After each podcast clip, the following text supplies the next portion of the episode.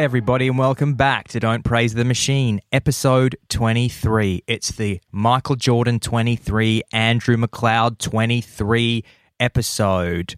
So, John, I was on the train mm-hmm. yesterday in Berlin. We call that the U-Bahn, mm-hmm. the underground subway system. And I noticed there was a bunch of like people that had distressed jeans on. Ah. And I personally wouldn't wear distressed Yeah. jeans right now because I feel like that was something I was doing a couple of years Yeah. ago when distressed jeans were, were more popping and they're not popping so much at, at the moment. So I just I just took notice and it, it reminded me that I went through a period when distressed jeans were in a couple of years ago Mm. where I didn't own any, but I did have some jeans that I wasn't really wearing anymore. Yeah. So I thought maybe I can revitalize these and reintroduce them into my fashion rotation by learning how to distress them. Put them in the washing machine with some rocks. yeah, exactly. Mm-hmm. I went out on the street and I asked strangers to beat at them with their fists and feet. Will you punch and kick my jeans, please? That's what the YouTube tutorial Yeah. said. It said it said invite violence to your denim. and so I yeah, so I learned how to distress my mm. jeans and then it made me think that I wanted to express this experience in a poem and I thought to myself if there's one thing John knows about me Yeah. it's that I've just I just write poems all the time. I think all I do is send you a poem. Would you say would you say all I do is send you a poem all week Yeah. for our every would you say I just send you a poem each week for the entirety of our friendship? Yeah. I'd say at least one a week. Sometimes, sometimes a couple in a day if you're feeling wordsmithy. When I was doing this, I was thinking, I don't think I've written I don't think I've written a poem like since I was about seven in school. I mean, you do have quite enjoyed it. You do have a knack, which is something I've probably talked about on the show before, for um making up absurdist songs about about things and experiences, which are kind of like This little is- poems. this is probably in that vein. Yeah. I want to express my experience distressing my my my jeans. Mm. There's a little thing I just wrote about distressing jeans generally, and I want to express it. I want to express it through the medium of poetry. Mm. Poetry. I'm a regular Robert Frost. Yeah. Okay. Here we go. So Please, I'm Um, excited about this. this is this poem is entitled "Distressed Jeans." I spent all night distressing my jeans. I learnt how from YouTube whilst eating baked beans. you only need scissors and tweezers and dreams, and you can be radical, living life to extremes. I spent all night distressing my jeans so I'd be accepted in all the cool scenes. Maybe I'll be a punk rocker, my lyrics collapsing regimes. These holes in my trousers are smashing your systems into smithereens. I spent all night distressing my jeans. I'll be young forever, and I don't care the means. I spent all my money on Yeezys and Off Whites and Supremes. My boss said I looked unprofessional when we met on Microsoft Teams. I spent all night distressing my jeans. Now I'm unemployed, but I look fly like the hype beast teens with my tattered denim threads and compromised seams. I'm making so many fresh faced new friends, sharing the freshest of memes. I spent all night distressing my jeans, but then suddenly the trends changed, and despite all my screams, damaged denim was no longer cool. I'd lost all my self esteems. Then my boyfriend kicked me out in one of those crushing oh, scenes. Oh man. It's just a little little Easter egg in there Yeah. for 90s television fans. The Drescher fans. I spent all night distressing my jeans, but I don't go out anymore. I sit at home eating ice creams, streaming a gleaming TV series about the gambits of queens. It's becoming more likely I'll not pass on my jeans. I spent all night distressing my jeans. now I get all my news from Facebook. I won't take your vaccines. All I need are my guns and my thousands of cans of sardines but never was I happier than when holes in my denim trousers were cool. That was a poem called distressed jeans. Wow. I thought I'd just throw in some of the lines that didn't make the cut because I couldn't crowbar them into the narrative. so, so I had one that just said, I attended an annual convention for people who share the same first name and found myself in a room full of deans. and then I had, I had, That's a poem of its own. Spent all night in a room full of deans. then I had, I was on the set of Joker and somebody asked whose line was next, and the script supervisor replied, Joaquin's.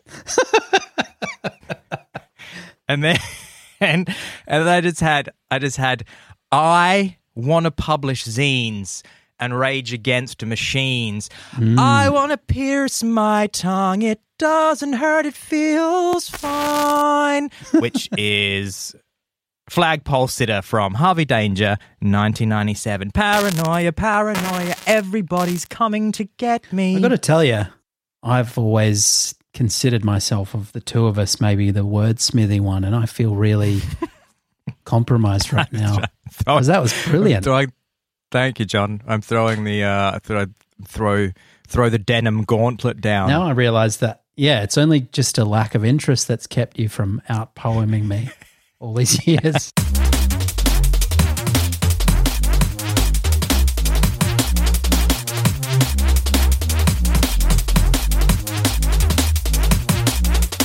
I wanted to talk to you about something which I mentioned in passing to you the other day.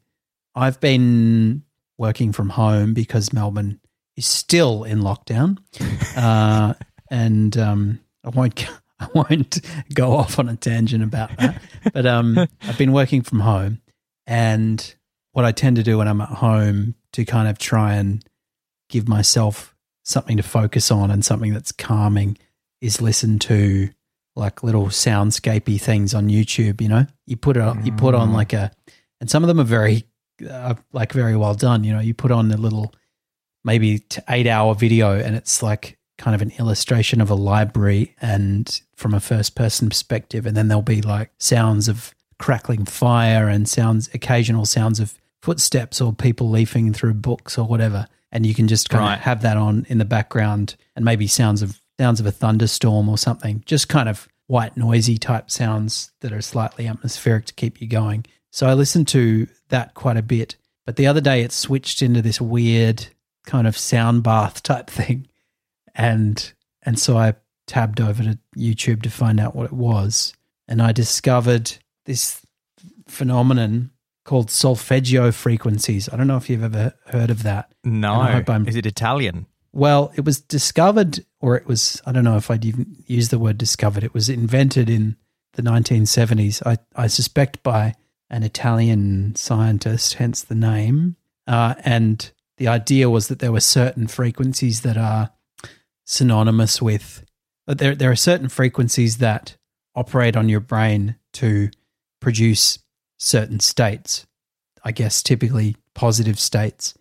A bit like the way that there was a rumor years ago that um, there was a brown note that you'd shit yourself if you heard it played Right. this is the kind of positive equivalent of that where people will play will, will create soundscapes that are in a particular frequency and they're supposed to provoke certain uh, certain moods or mental states and people make all kinds of fantastic claims about this one that I heard which is 528 hertz and Okay. it's it's colloquially known as the love the love frequency Okay. and it's uh, I can According to- actually hear it. I can actually hear. I know about where that sits, so I'm, Oh, I can you? picture that. I can picture that. let me see, let me try and picture that. Yeah, I'll send you right now a little sample. For our listeners, we'll throw in a little bit of 528 hertz for you right here. So this is this is what it sounds like.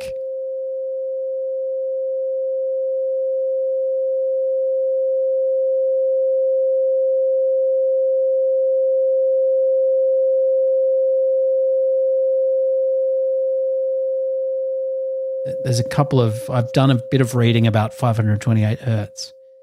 Some people claim that it promotes feelings of self-love, feelings Okay. of peace and harmony.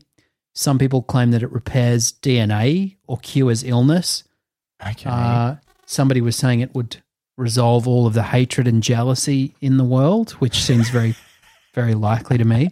Um, and then, and then some people, some people make more moderate claims, including one person who I read a study from a few years ago on rats, where they basically got a group of rats played 528 hertz at 100 decibels for you know continuously, and the and it reduced the it produced uh, increased levels of testosterone in the brain, which for whatever reason Wow. suppresses other things and suppresses ultimately uh, anxiety. So the rats were acting in a way that was indicative of reduced anxiety. So uh, it's there is something there is maybe something to it. I don't know. So despite all the, the kind of hippie-ish nonsense that gets that goes along with it, so what I thought there are a couple of things we could do. One, I could report back having committed for the sake of the show, for the benefit of our listeners, to put on to expose myself to solfeggio frequencies, maybe let's say for maybe 20, 20 minutes a day or 10 minutes a day. And, uh, you know, see how I go, see if it changes my brain, my mood, my outlook, whatever.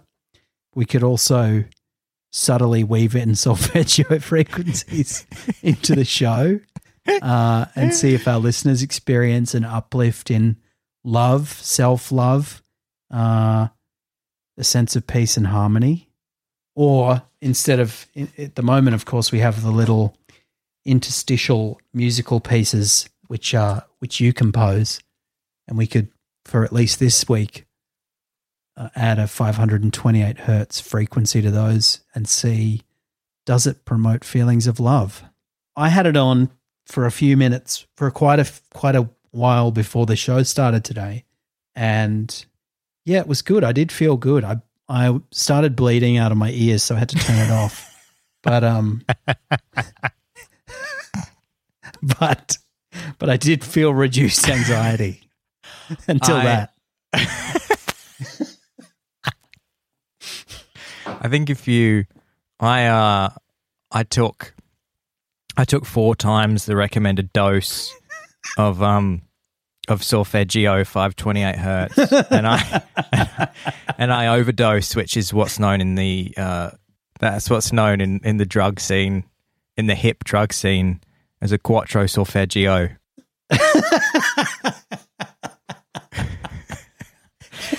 I love that stuff. I, I would. Is there any? So you're saying there is some research that says, Yeah, and and I mean, you know, I don't want to go on about it, but being in lockdown, I am trying to think of ways that I can basically, you know, the usual sort of external stimuli, opportunities for adventure and exploration yeah, are not available to me. So I thought maybe I'll just mess up my brain listening to solfeggio frequencies, see how that goes.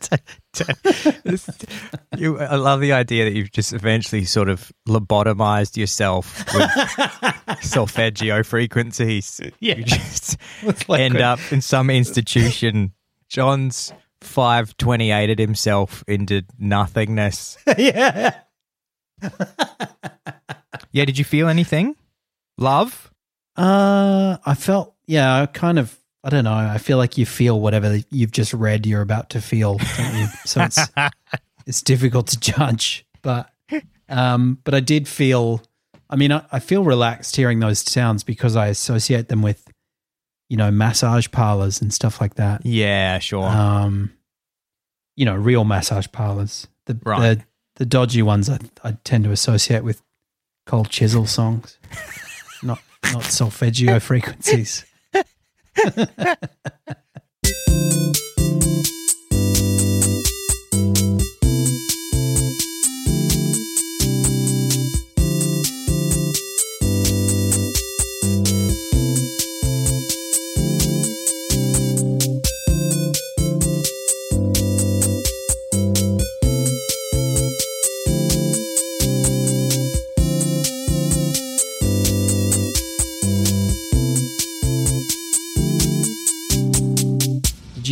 that uh, the baby from the cover of Nirvana's Nevermind album is suing is suing the surviving members of Nirvana, No way. uh, Dave Grohl and Novoselic or whatever his name is, Chris Novoselic.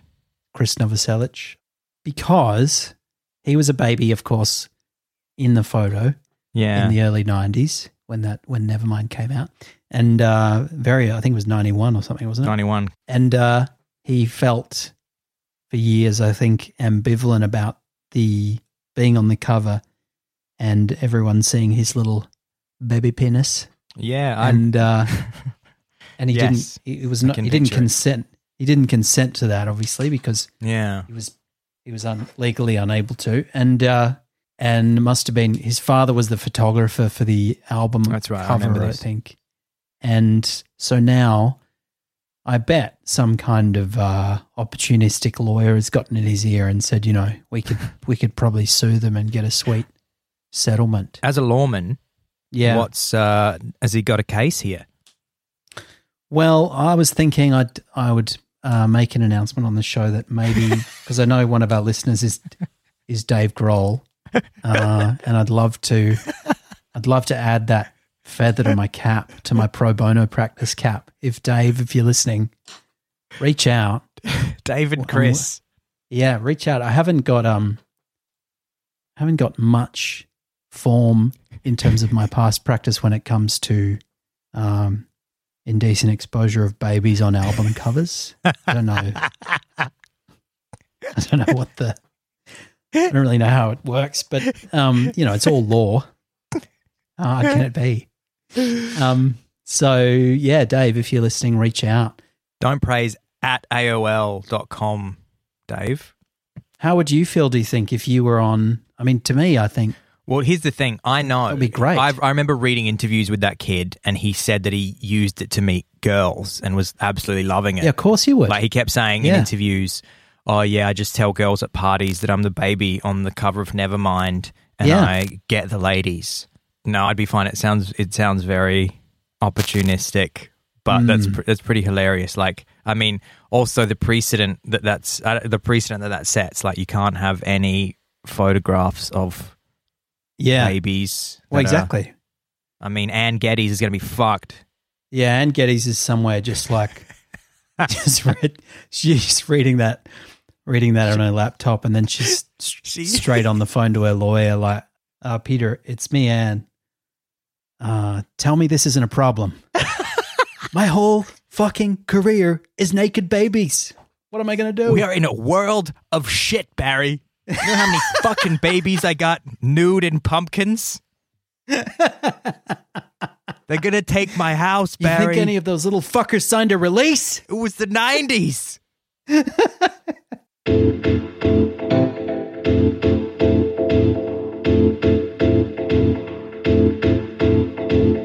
such an iconic cover too.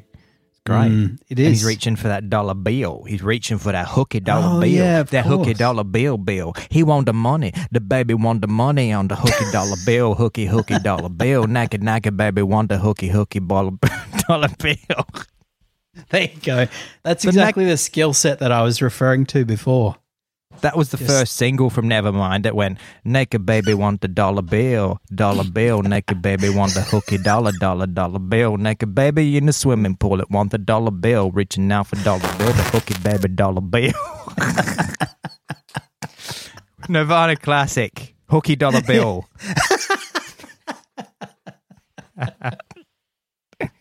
We'll have to do your. Uh, we'll have to do an episode about your array of classics. You know, like Yeah. Dazzle Land song, the stupid, the stupid kind of African influenced one that you did about Hungry Jacks. I wonder if I can remember the one that I do. The one that I can usually remember is the stupid one that I came up with. I was with my, I was with my friend Francesca, um, and uh, her friend Hannah. In so Francesca's Italian, and Yeah. she's from the beautiful city of Bergamo. And I was there with her and her friend Hannah a couple of years ago, and we were staying at her parents' house. And her parents just had a, I think it was a print of these naked cherubs, and Ah. one of them was playing panpipes, and I was just trying. Somehow I just started coming up with this stupid song in my head about the naked babies.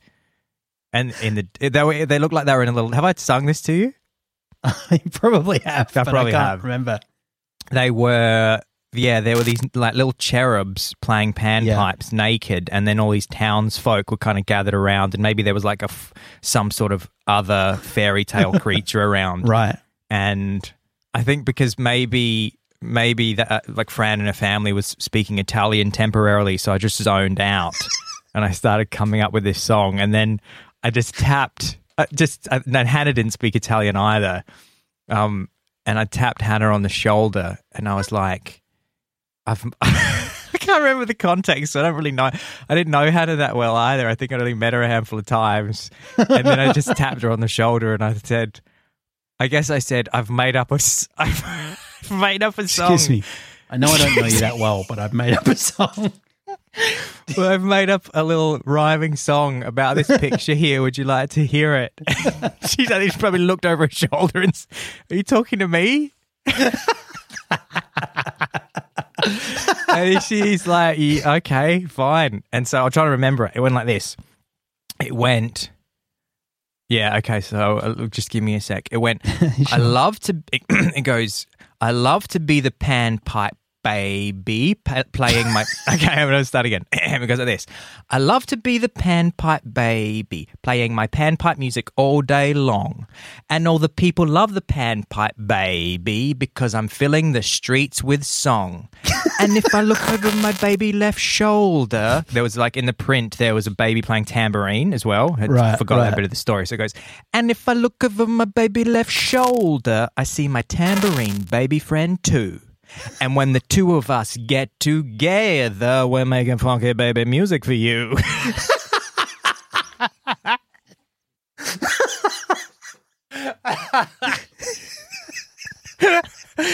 yeah, you definitely have sung that to me before.